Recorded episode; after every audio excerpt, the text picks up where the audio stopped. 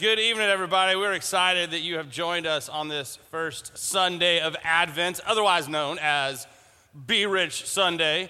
Uh, yeah, come on.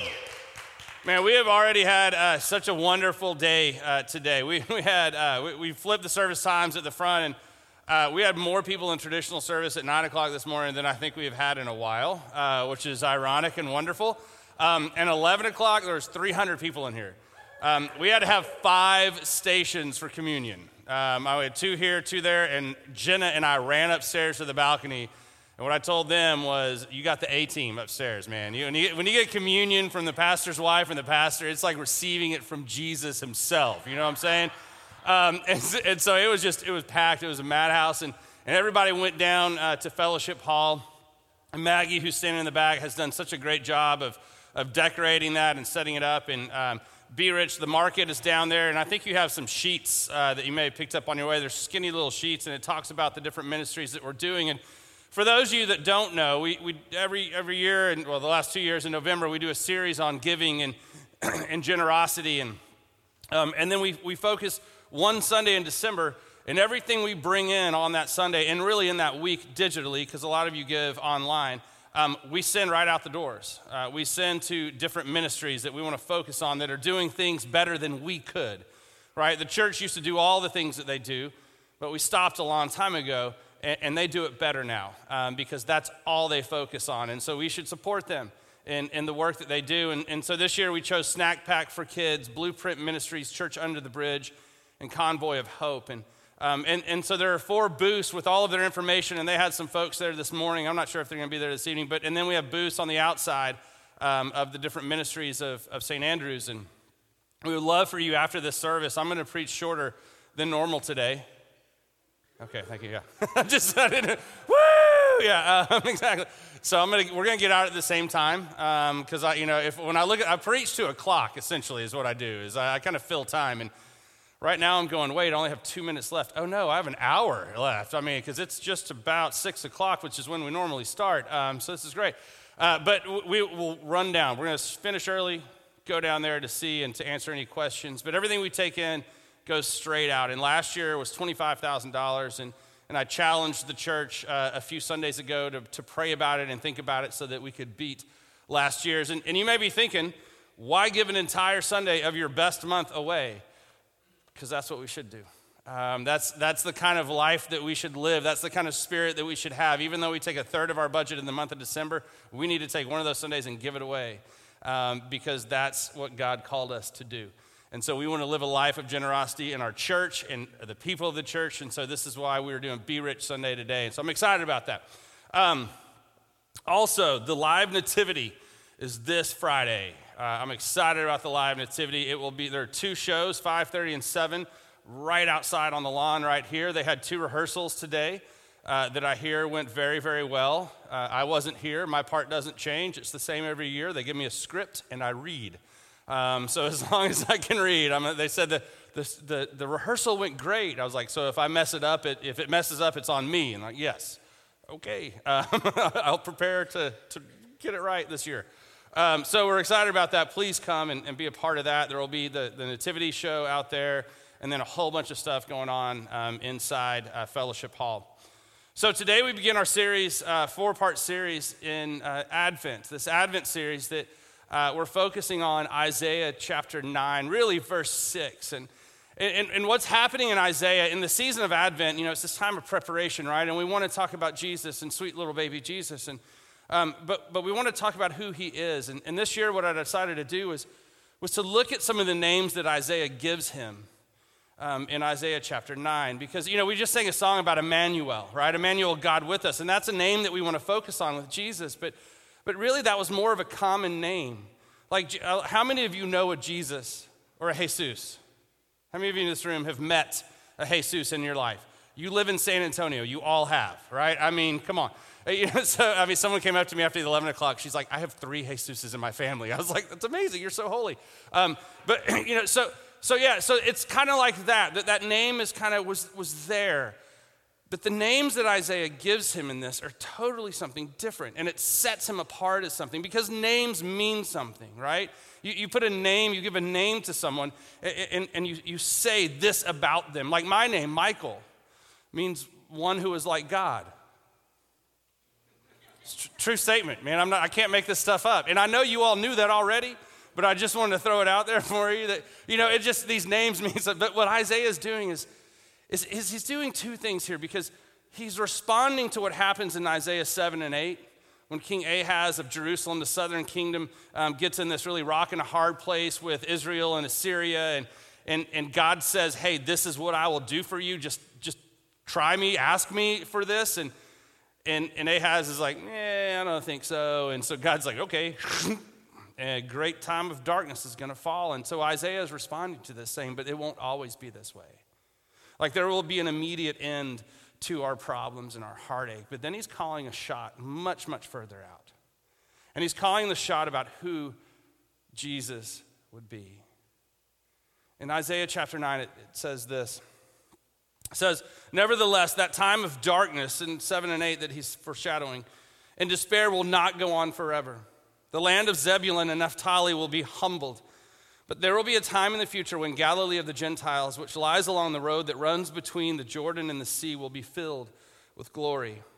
The people who walk in darkness will see a great light. For those who live in a land of deep darkness, a light will shine. You will enlarge the nation of Israel, and its people will rejoice. They will rejoice before you as people rejoice at the harvest and like warriors dividing their plunder. For you will break the yoke of their slavery and lift the heavy burden from their shoulders. You will break the oppressor's rod, just as you did when you destroyed the army of Midian. The boots of the warrior and the uniforms bloodstained by war will all be burned. They will be fuel for the fire. For unto us a child is born. Unto us a son is given. The government will rest on his shoulders, and he will be called Wonderful Counselor, Mighty God, Everlasting Father, Prince of Peace. His government and its peace will have no end. These are the words of the Lord. Thanks be to God. I have to tell you, even as I'm reading that, I'm I'm jumping translations as I'm saying it. Like, I didn't read it the straight way in here, because just so, some verses you go back to. All right, the original translation you heard it in. But so so this is this is the labels, the names that Isaiah puts on Jesus, and says who this son who is, will be born will be: the Wonderful Counselor, Mighty God, Everlasting Father, Prince of Peace. But he begins with the, the Pele Ya'etz, which is Wonderful Counselor. Say Pele. Ya'etz. Pele Ya'etz. It's this Wonderful Counselor. And what he's doing, and, and man, this is a really important one for this time of year, really. What he's doing is he's setting up Jesus as, as something amazing, because Pele means extraordinary soccer player. So true. I love the worship team saw that joke coming. They're like, ah, I love it from earlier. Yeah, no, it doesn't. You know, it, it it means it means a word so wondrous. Like, if you have something that you need to describe that's just amazing and wonderful and great, and you just you don't have a word for it, Pele is your word. It, it, it's this experience that is so unbelievable. Your mind is blowing. I can't explain how awesome and wonderful this is. Pele. And so what he's doing is he's setting us up. Like the, like the word wonderful doesn't really set it up as well.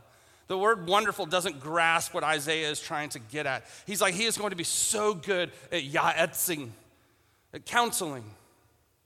Now, counselor, in, in the vision of what he has here and the word that he uses here, would be would be picture a king and their right-hand guy, the person who is giving them wisdom and advice and guidance. That's what this is. It's somebody who sits back, and what he's saying is, is Jesus is just going to blow your mind about how great he is at giving you wisdom and guidance. Jesus is going to be this person. When this son is born, when this child is, is given, there he will be someone who is so adept at giving you wisdom that you will always know which path to take. He will be somebody who, who is the, the writer of Hebrews says, he says it this way, he goes, for we do not have a high priest who is unable to sympathize with our weaknesses, but we have one who has been tempted in every way, just as we are. Yet he was without sin. Let us then approach the throne of grace with confidence so that we may receive mercy and find grace to help us in our time of need. So what the writer of Hebrews is saying is this wonderful counselor, this, this person who's going to give this amazing guidance can do so because he knows. He can do so because he's been there. He's not someone who is so distant and removed from our own stories that it's just like, well, here's some ideas and thoughts. No, no, no, no. Let me tell you what I know. It's, I've shared this story so many times that it shouldn't come as a shock to anybody. But in my in my college years, I got off the rails a little bit. I dabbled in a lot of drugs and alcohol and, and craziness and darkness, and I was in a dark place searching for something to give me wholeness that wouldn't. But that gives me insight into people who are struggling with the same thing. Like that, that gives me position to speak into someone's life who's dealing with that, much more so than a pastor who has never gone through any of that, or than a person who's never gone through any of it. And so what the writer of Hebrews is saying is this, this Pele Yaetz, this, this wonderful counselor, is someone who, who gets it, who knows what it feels like to be alone, who knows what it feels like to be betrayed, who knows what it feels like, fill in your blank, because he's been there, because he's been there and because he cares. More so, he, he wants to be here and to be that wonderful counselor for us. He wants to, in fact, that's why he came, right? Remember that, um, the story of Jesus is walking around and, and he's ga- gathering his disciples together. And, and I think Luke tells it best. He, that Jesus comes and he calls Matthew to be his disciple. And Matthew's this tax collector, like, oh. Like tax collector, nothing's changed about them. In thousands of years, people don't like to hear those two words together, right? It, it is just they, they were back then. They were the they were just horrible people. They were unethical. They would step on the backs of their fellow Jews to get ahead. They were collecting money for the Roman government and for the temple government and all the different things. But they would also collect money for just themselves, and they would just screw down on people to get every little drop that they could. And so they were people that you would not associate associate with. No good Jew would associate with a tax collector, except to just to pay taxes and then to go get clean from having dealt with them. But Jesus calls him to be his disciple. And Matthew, do you remember what Matthew does? He's like, yes, dude, this is amazing. Let's have a party, right? I mean, he must have lived in Alma Heights. He's like, let's get styrofoam cups printed. I'm a disciple of Jesus. Everybody's going to come over. We're going to have this great time, a huge party. And he invites all of his friends. He invites all these tax collectors, and he invites all these people who live on the street, like in that kind of way. And he invites all these people like that watch R-rated movies before they should. You know, all these people that you would never want to hang out with. And he brings them in to this whole party scenario. And, and Jesus goes in to have this dinner with them. And the Pharisees and religious leaders are like, are you, are you kidding me? Do you see what Jesus is doing? Do you see who he's hanging out with? He's hanging out with all these dirty people. Do you remember what Jesus says?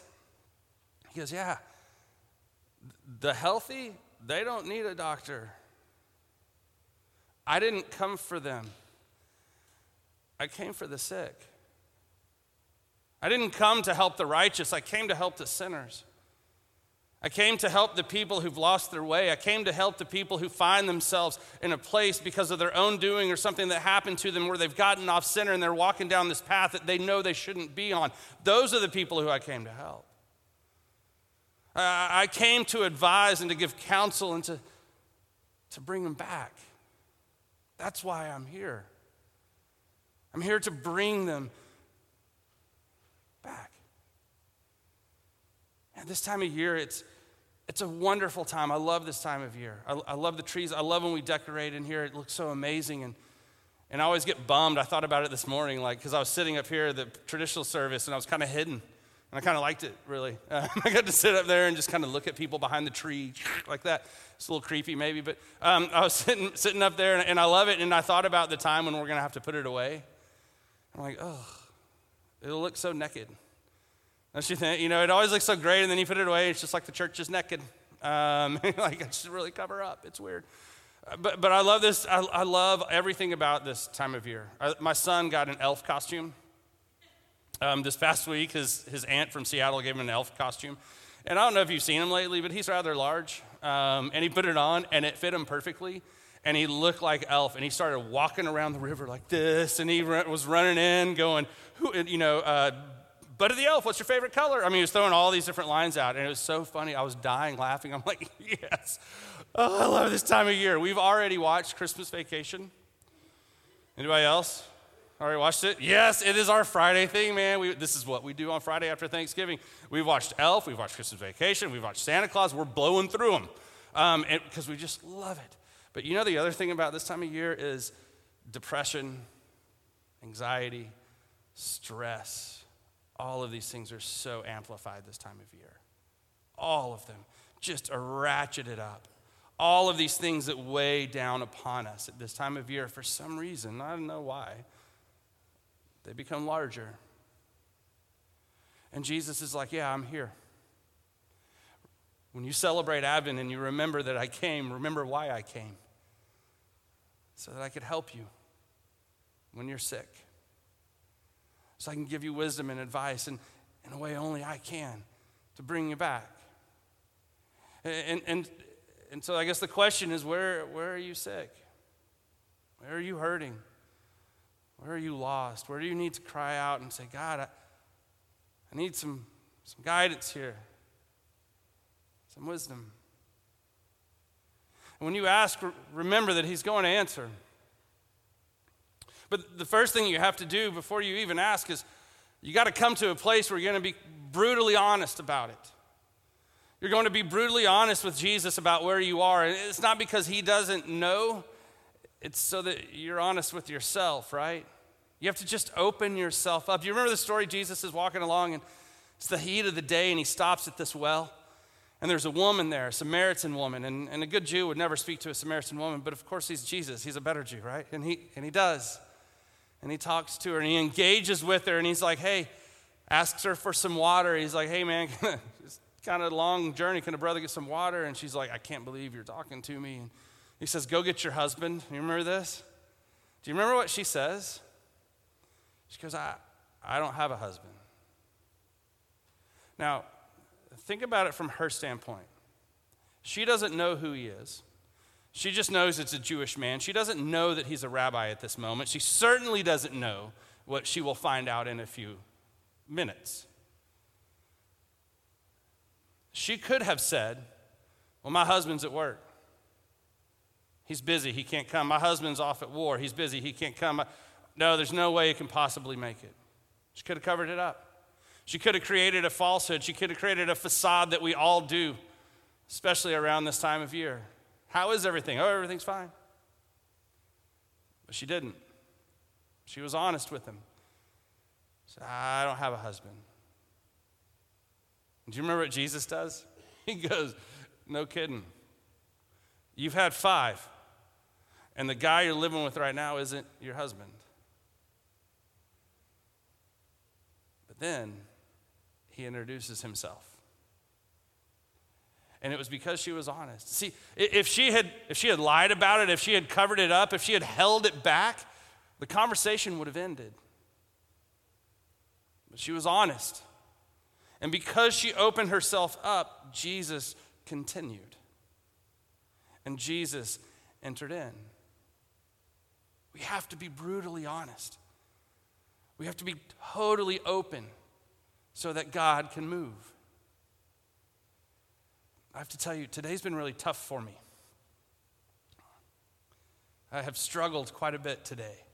I have felt sick. I went home after the, I, I don't know, after we, we shut everything down here, and I went home, and I, and I think I slept for three and a half hours, which is really going to stink tonight. Um, I said we had five service stations for communion at the eleven o'clock.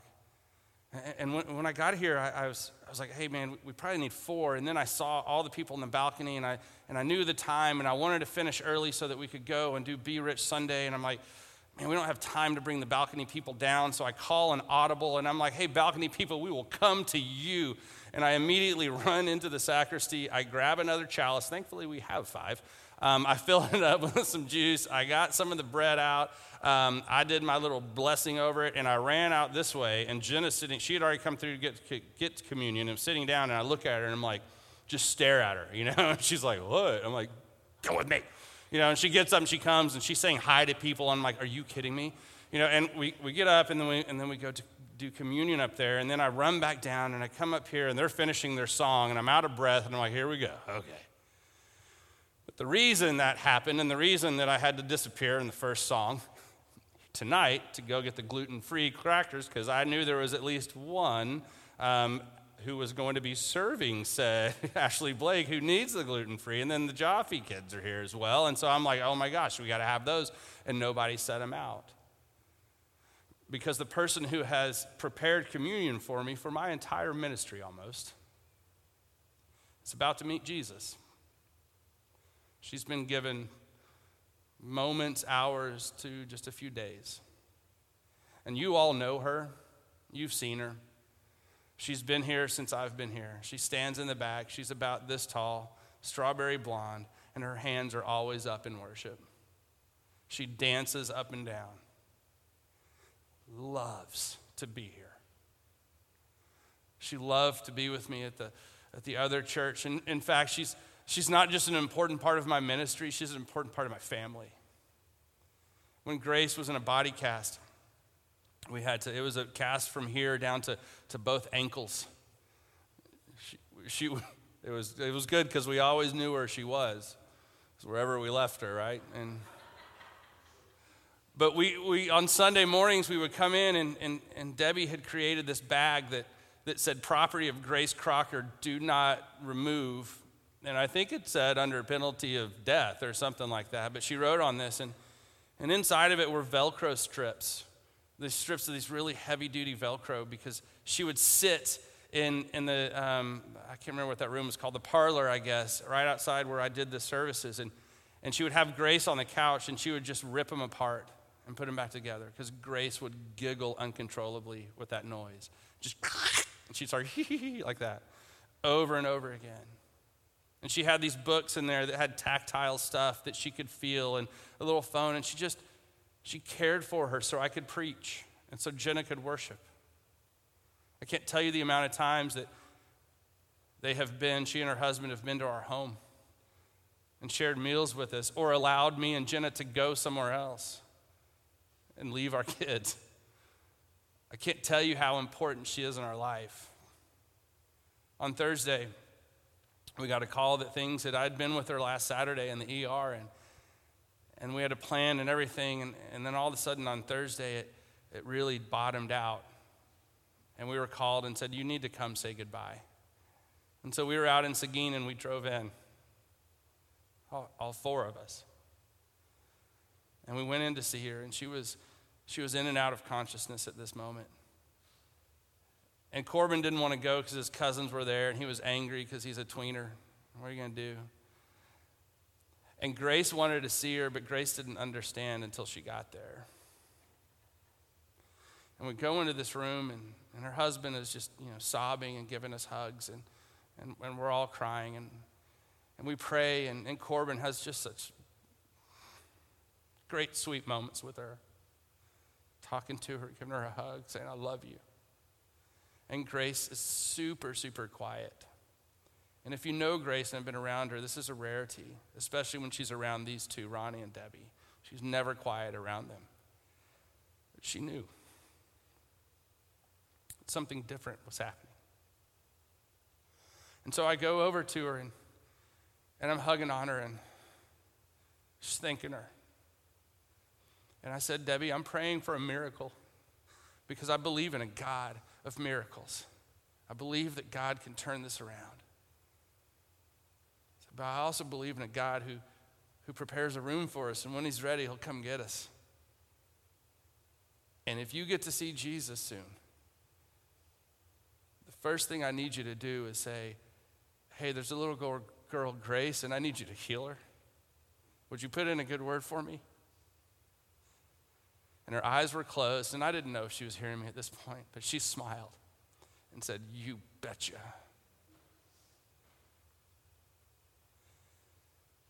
I've never thought about communion.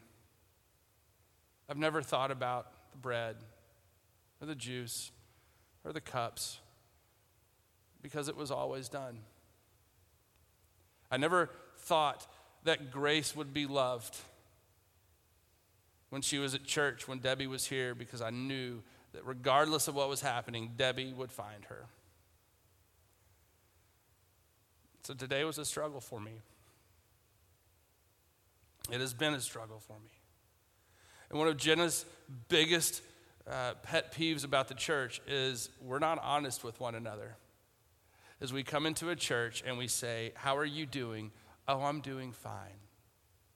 When in truth, we're breaking inside. And what Jesus wants us to do is say, hey, hey, when I'm asking you how you're doing, I want to know. I want you to be honest with me.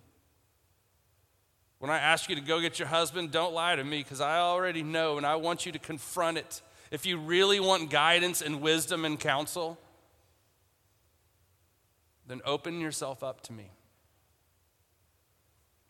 And then listen. Listen. Because if we if we open ourselves up and that's all we do, that's great and we'll get a good cry on or whatever it is, but but we won't move anywhere. We won't, we won't get to where God wants us to go.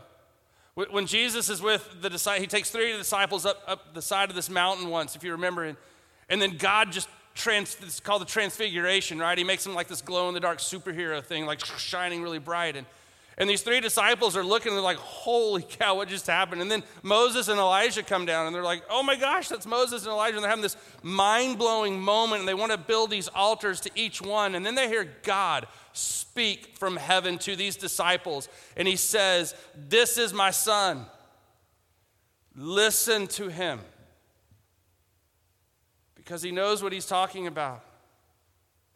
Listen to him because he knows those moments where in your dark places, he knows how to bring the light in. Listen to him because when you're in a corner, he knows how to get you out. Listen to him because he knows your hurt. He knows your heartache. He knows what you need to hear. Jesus will say it later after this moment. He's like, hey, the sheep know my voice. They will listen for the shepherd and they know my voice. It's like those of you who have kids, you ever been in a, in a crowd and there's a whole bunch of kids and you know your kid's voice? Like you hear somebody scream mom and you're like, not mine, not mine, don't care, right? Maybe you care, but you know. But then that one voice comes up and you're like, oh, that's mine. Because you know it. Because you know it intimately. You, you, you spend so much time with it. And, and so what Jesus is asking us is to know his voice. And in order to know his voice, we've got to hear his voice all the time. In, in order to follow what God says, listen to him. We got, we got to read him. We got to hear him. And, and then we got to do what he says.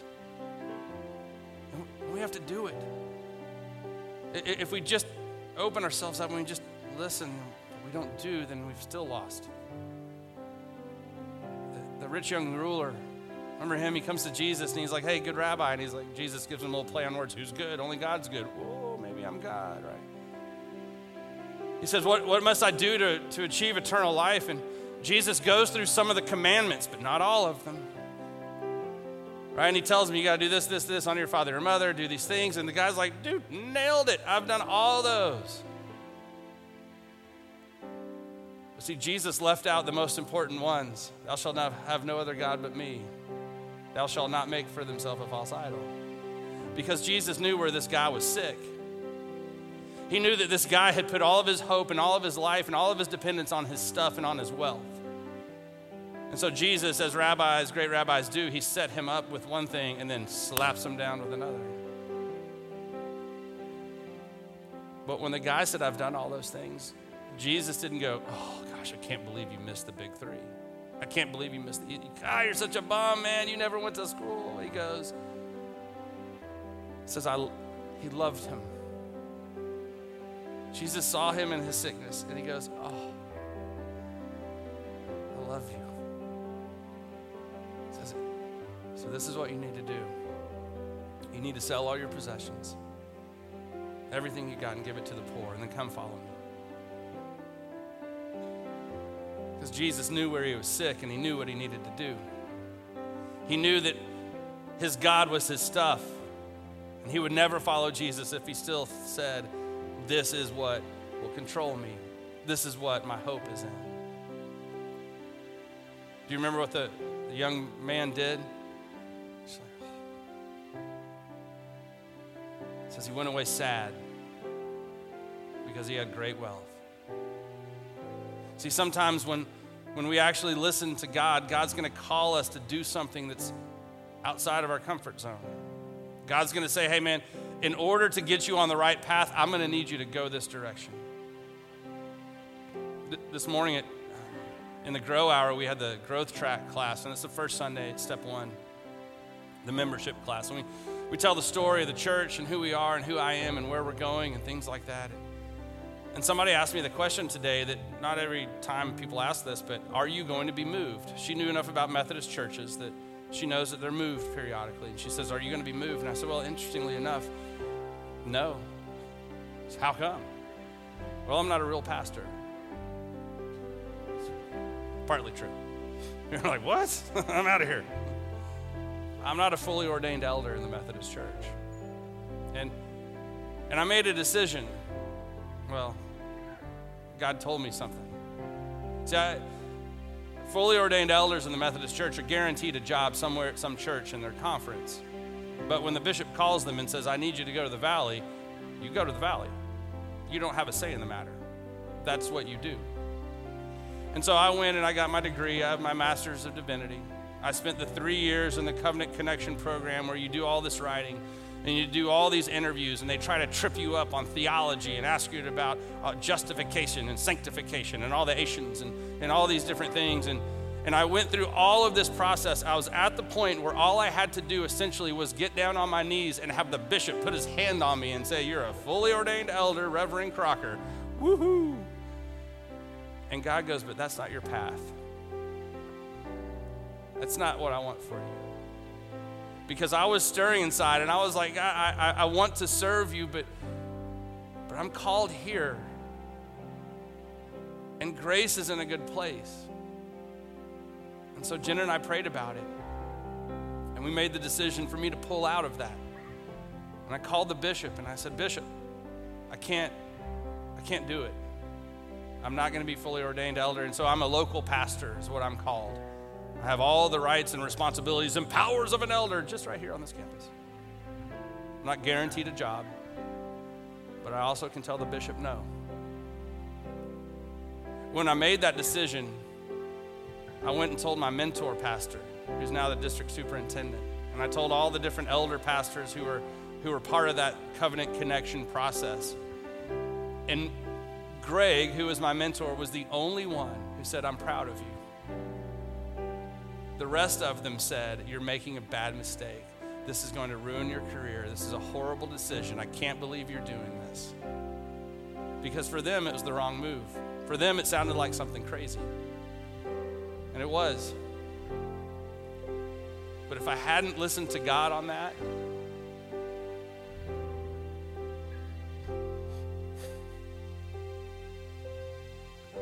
Debbie wouldn't be in my life the way she is.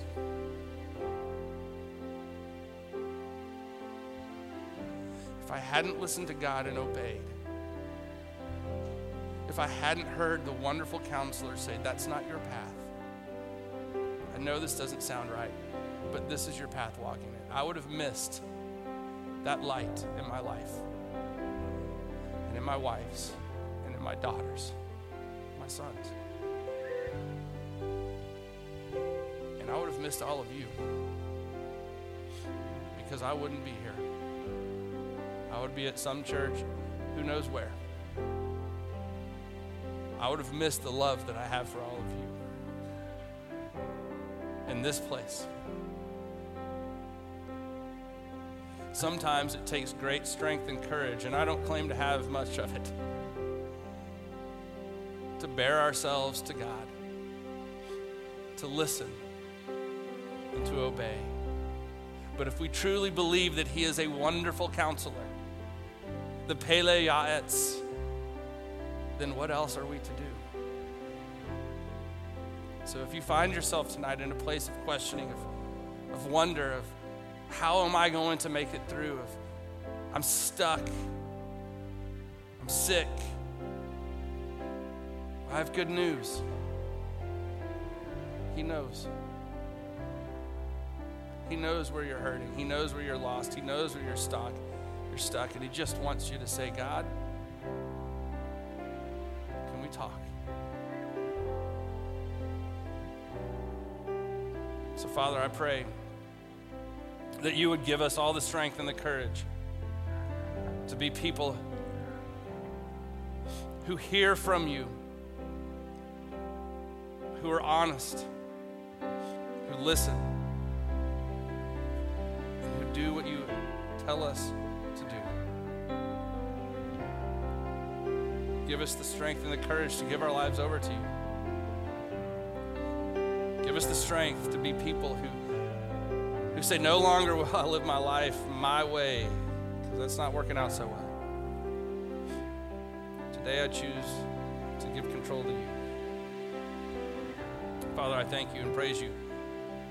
In Jesus' holy name, amen. In front of you are the, the ushers are up forward. We're about to do the offertory, and it's Big Be Rich Sunday. I want you to just remember that. These connection cards that we have, these new ones, there's the prayer requests on there um, as well if, if, if you change information. But there's also decisions to commit my life to Christ, renew my commitment, or, or to talk to a ministry team member. And if you did any one of those three things, if you did one of those two and you want to, or you want to talk with somebody, please check it and put it in the offertory plate as it comes by. And we're not going to hassle you, I promise that. But there are next steps to take as you begin this journey. If it's the first time that you've engaged with a relationship with Christ, or maybe it's a hundredth or a thousandth time, but you want to go what deeper, check that box and let us reach out to you.